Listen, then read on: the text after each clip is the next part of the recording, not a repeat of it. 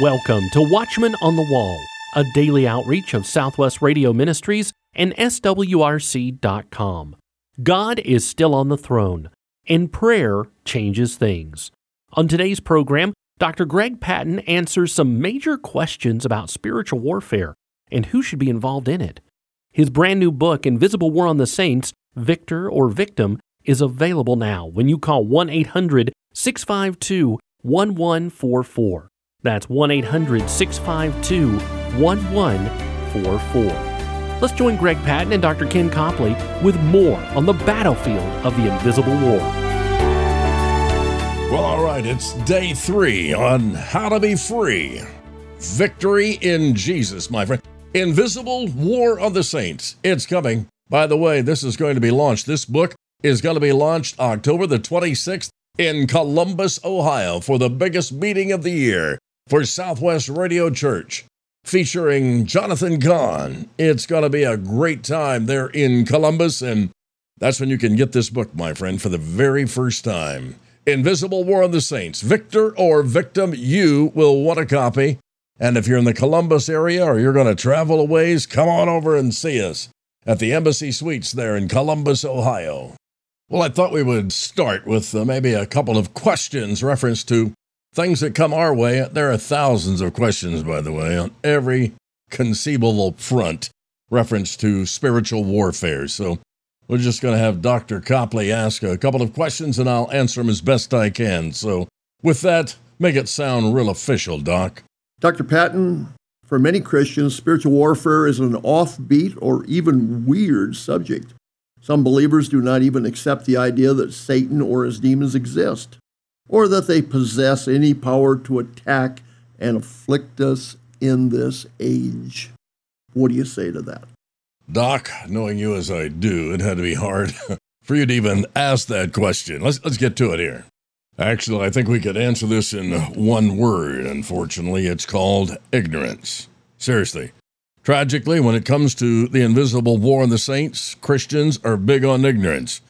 In my meetings, when we talk about this, I hone in on two areas. Number one, this thing of ignorance. The Bible says, do not be ignorant of his devices, Satan, the demon's devices today.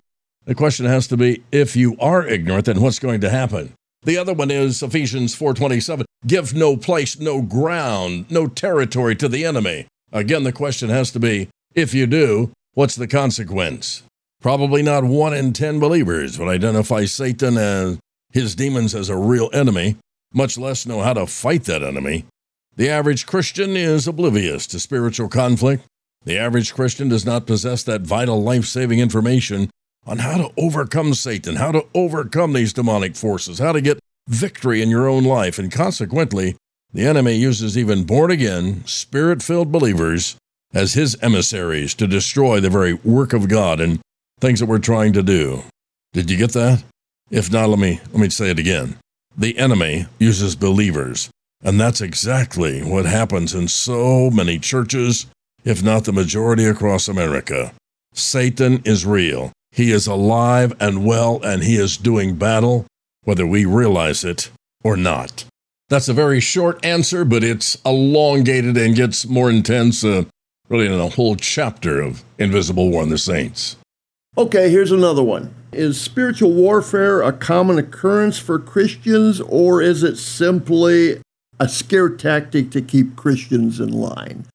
Let me answer there with Bible. You know, God's not given us a spirit of fear. Nope. Love, power, sound mind. But most people, first confronted with spiritual warfare in any degree, it is frightening.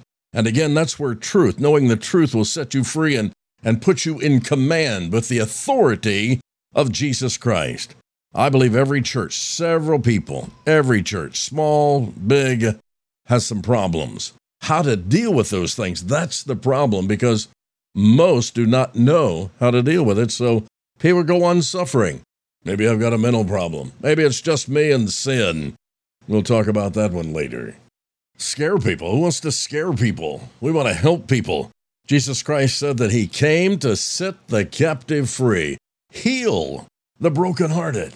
Tell me that's not happening in your church, maybe in your family, with different folks that you know. How can you help them? Do you want to? See, I think here's the problem. We talk a good story, but we don't know what to do. I was in a church with a pastor nationally known.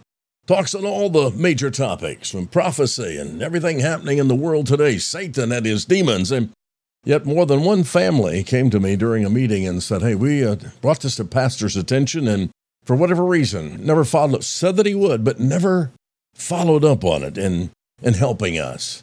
Well, again, either the pastor didn't know what to do, or he was afraid to do anything. Again, that's that's what we got to get over. We got to be able to help people and give them proper biblical instruction on how to win this invisible war. I know, I know what you're going to ask next. What dangers do you see in studying spiritual warfare? What dangers do you see in not studying spiritual warfare? Well, I know you share these thoughts with me, Doctor Copley. Uh, I say it all the time. You stare at Jesus Christ. Focus on Jesus Christ and glance occasionally at the enemy. When I first was confronted with demonic spirits and the head demon called Abaddon in the young woman I was working with, I was at a total loss. Read one hundred nineteen books on the topic of spiritual warfare, starting with The Adversary and Overcoming the Adversary by Doctor Mark Bubeck. We became friends and uh, went out to his meeting, attended by thousands in Sioux City, Iowa. What a great ministry he had. And even though he's gone to glory, is still having through his books on spiritual warfare. But the problem can be is you go to seed on that thing like anything else, and it just overtakes you. At one point in our ministry, my wife asked, do we have to just keep at this? God, maybe we just need to stop. She was talking to me. We, maybe Greg, you need to stop working in this area. There's so much pressure. And a lot of that was my fault, came about with working in the flesh in some areas, and again, being ignorant of his devices after studying. And now we're down the thing here, four decades down the road here in spiritual warfare. I'm at real peace in being able to assist people. It's just like anything else, just another tool in the spiritual toolbox. Every pastor, every evangelist, every missionary, anyone working in Christian service should have at your fingertips.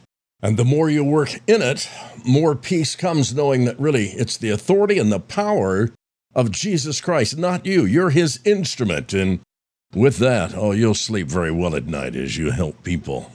Now, let me answer the second part to your question, the danger of not studying and working in spiritual warfare. When I met that university president that called me an opportunist and a charlatan, told me that uh, if I didn't stop this, my ministry could be destroyed. Not only that, I could lose my family and we could all lose our lives. Well, boy, that's pretty strong. But even then, in my mind, I'm thinking, well, this isn't right. And I just decided we're going nowhere. I thought this brother was going to help me. Many pastors thought that he was going to help me. And he refuted about everything that I had said and done to this point in my ministry. I ask this oftentimes on Hello World. What in the world is going on? That's what I was asking. And here's the problem. I ended our conversation with Doctor Blank. I like what I'm doing for the Lord better than what you are not doing for him. Never spoke to this man again to this day. Isn't that sad? I see you have a whole big sheet of questions there.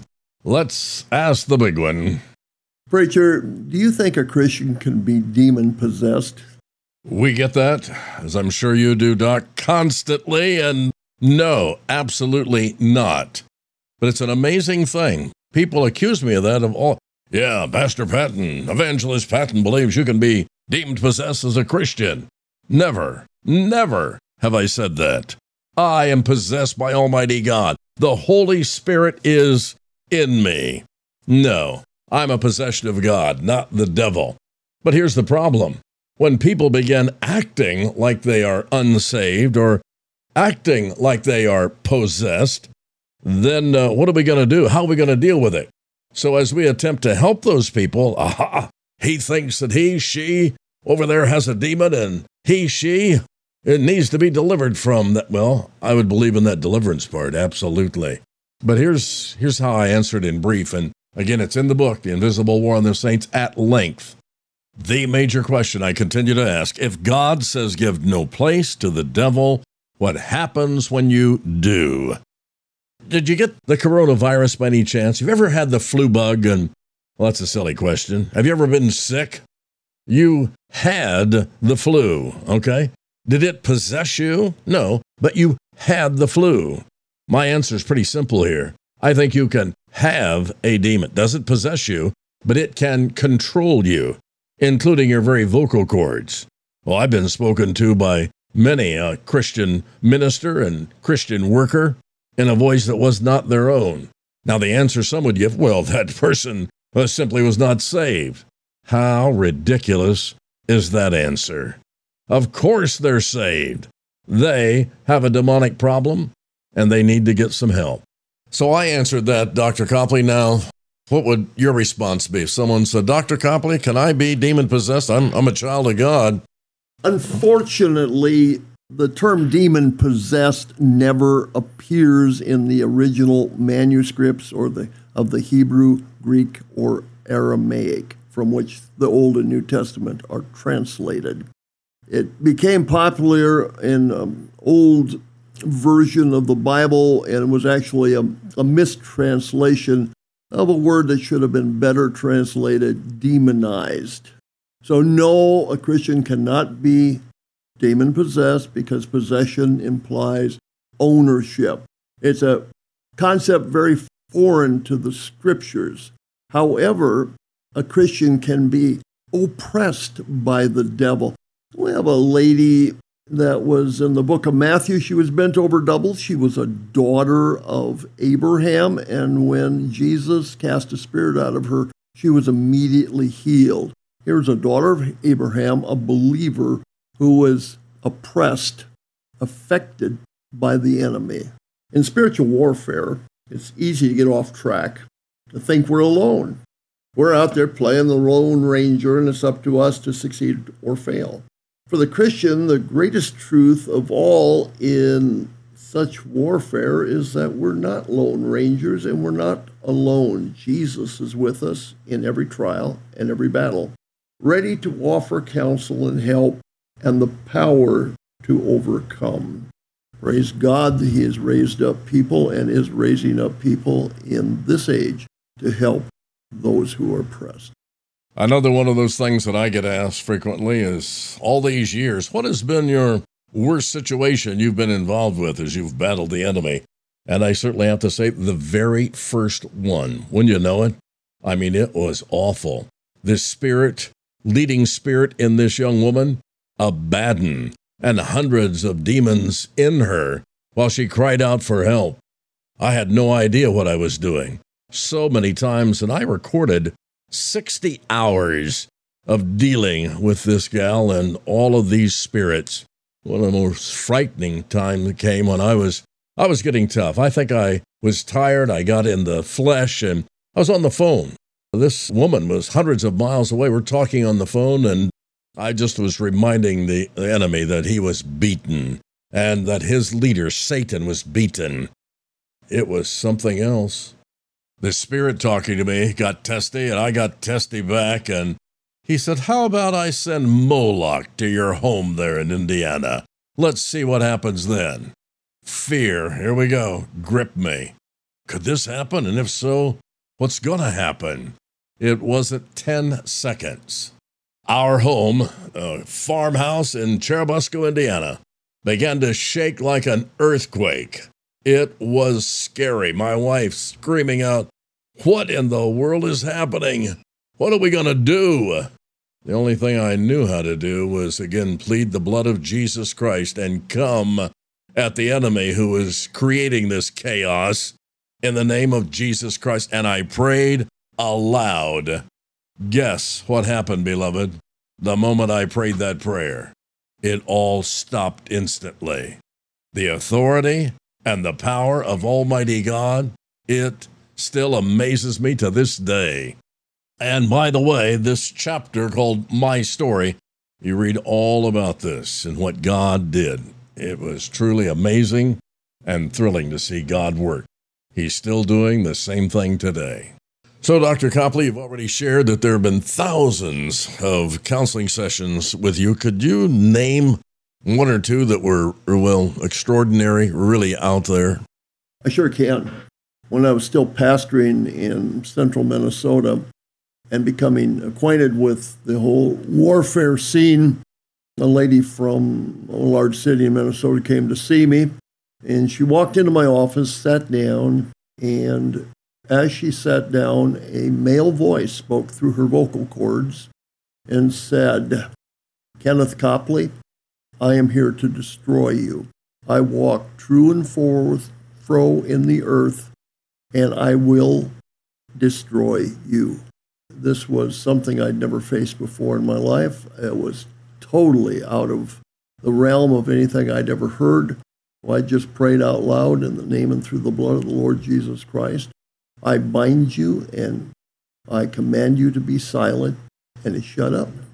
And then we were able to walk through principles of freedom. She had grown up in a satanic home.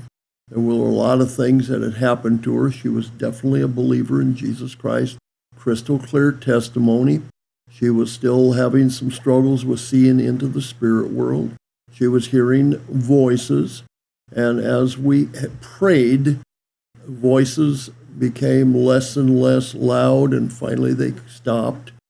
And she also had a physical malady that went away, which was utterly amazing to me. But in that moment, if there had been any slightest doubt in my mind that warfare was real, that erased all of it, because we have an active enemy who seeks to destroy the work of God and the effectiveness and testimony of the children of God, and to rob us of our peace and joy and virtually, if he could, our life. And I'm wondering, does any of this so far sound familiar to any of you, any set of circumstances? Doctor Mark Bubeck, in his book, The Adversary, he was shocked one night when his young daughter, his young Christian daughter, spoke to him in a male voice and said, "We are in charge." That book, The Adversary, what an eye-opener. And the situation that I described there prior to Doctor Copley sharing his story, it changed my life forever and set me on this path that we're on today, spiritual warfare. I could not believe that these things were happening to me. The question was, what am I going to do about it? That would be a question for you today, my friend. What are you going to do about it? All this week talking about spiritual warfare, it's in the new book, The Invisible War of the Saints, Victor or Victim. Debuting in Columbus, Ohio, coming up at the end of this month, biggest meeting of the year for Southwest Clarity to the Chaos. You need to get there, my friend, and hey, you can order this. S W R C dot com, it'll be available, or call one eight hundred, six five two, one one four four, S W R C dot com. Get your copy. Doctor Copley, one of those things that I get confronted with a great deal in talking with people is, I don't think you're dealing with demons here. I think this person has a mental problem. In fact, I hear that answer more than anything else relative to working in the spirit world. There's no spirits there. They've got a mental problem. They're hearing voices telling them to do things, and they need a Christian psychiatrist, perhaps. I would start by saying schizophrenia is real.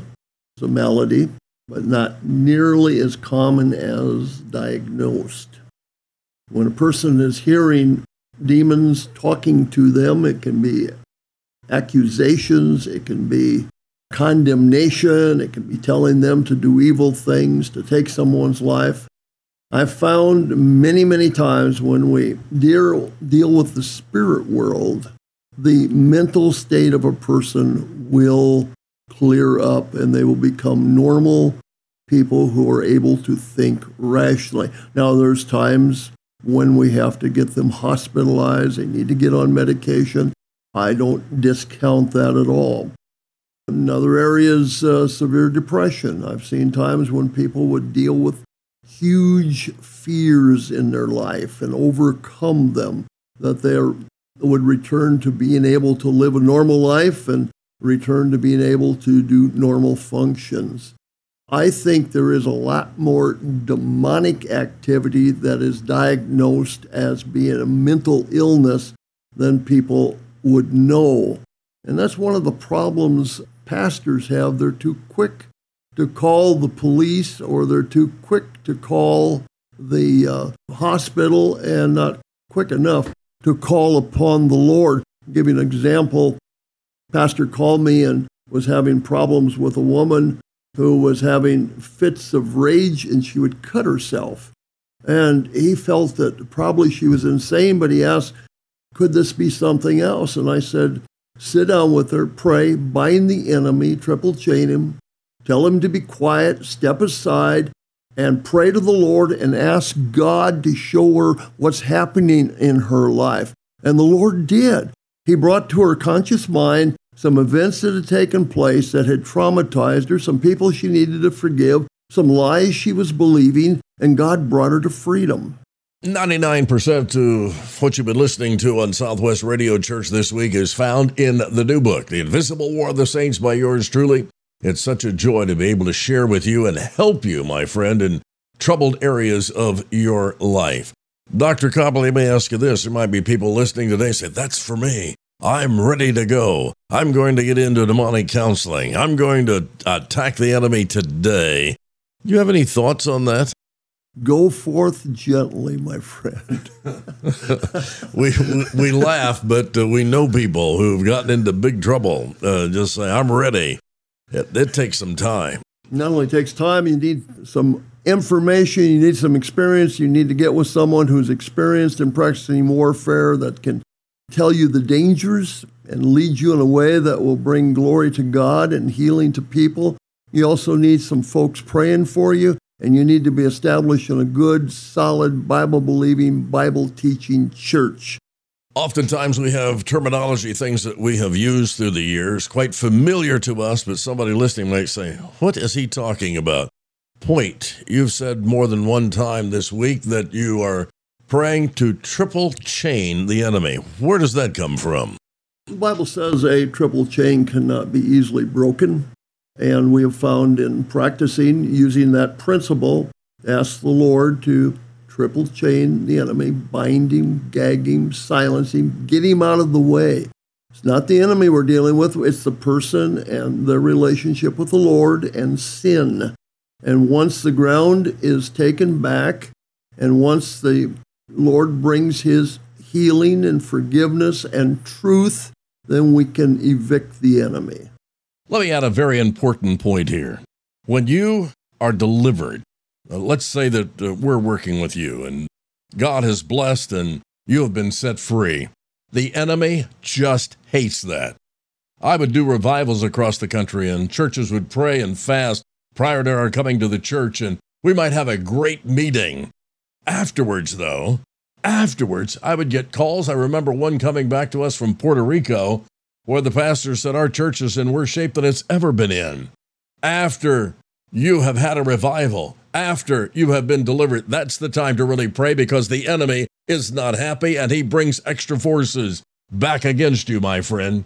You need to be in church. You need to be reading your Bible. You need to be praying. You need to be serving. You need to be fellowshipping with other believers, and be constantly in a good Bible-believing church. Okay, got carried away there. A little mini message, but I think it's vitally important. And I know that we preach that all the time to people.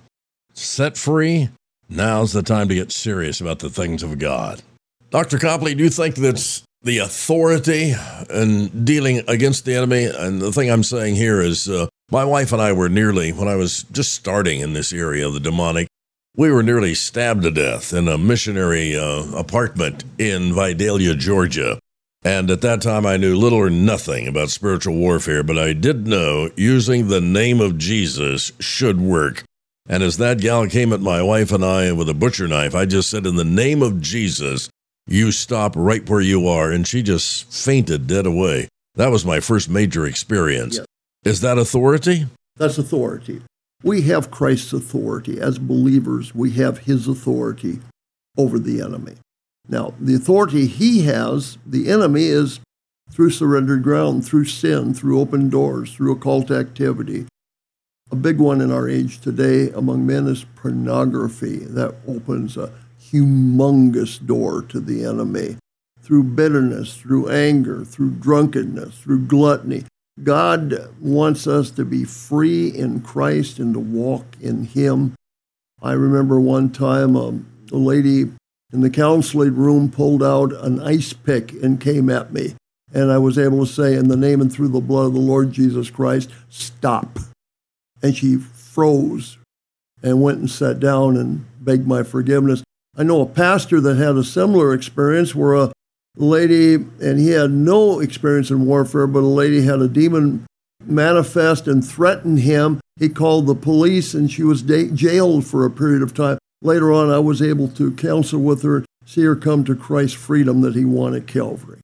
How exciting, Doctor Copley, and I need to share with our audience here in closing that I have seen you work untold hours with no financial remuneration whatsoever. I have seen you drive hours one way to help one person who had demonic problems. I know that your heart is the same as mine. We just want to see people set free and healed. That's what this whole program is about this week on Southwest Radio Church. Freedom in Jesus Christ. Setting the captive free. Oh, I'm excited for the opportunity that God has given us, my friend. Invisible War of the Saints, victor or victim, all this week. That's what we're talking about. And Watchmen on the Wall. The book's going to be available coming up in October in Columbus, Ohio, for the biggest meeting of the year with Southwest Radio Church. Columbus, Ohio, the Embassy Suites there. We want to thank you for listening to the program today. God bless. Join us tomorrow. More valuable information coming your way. Invisible War on the Saints, the brand new book by Doctor Greg Patton, is here. You know someone who needs this book.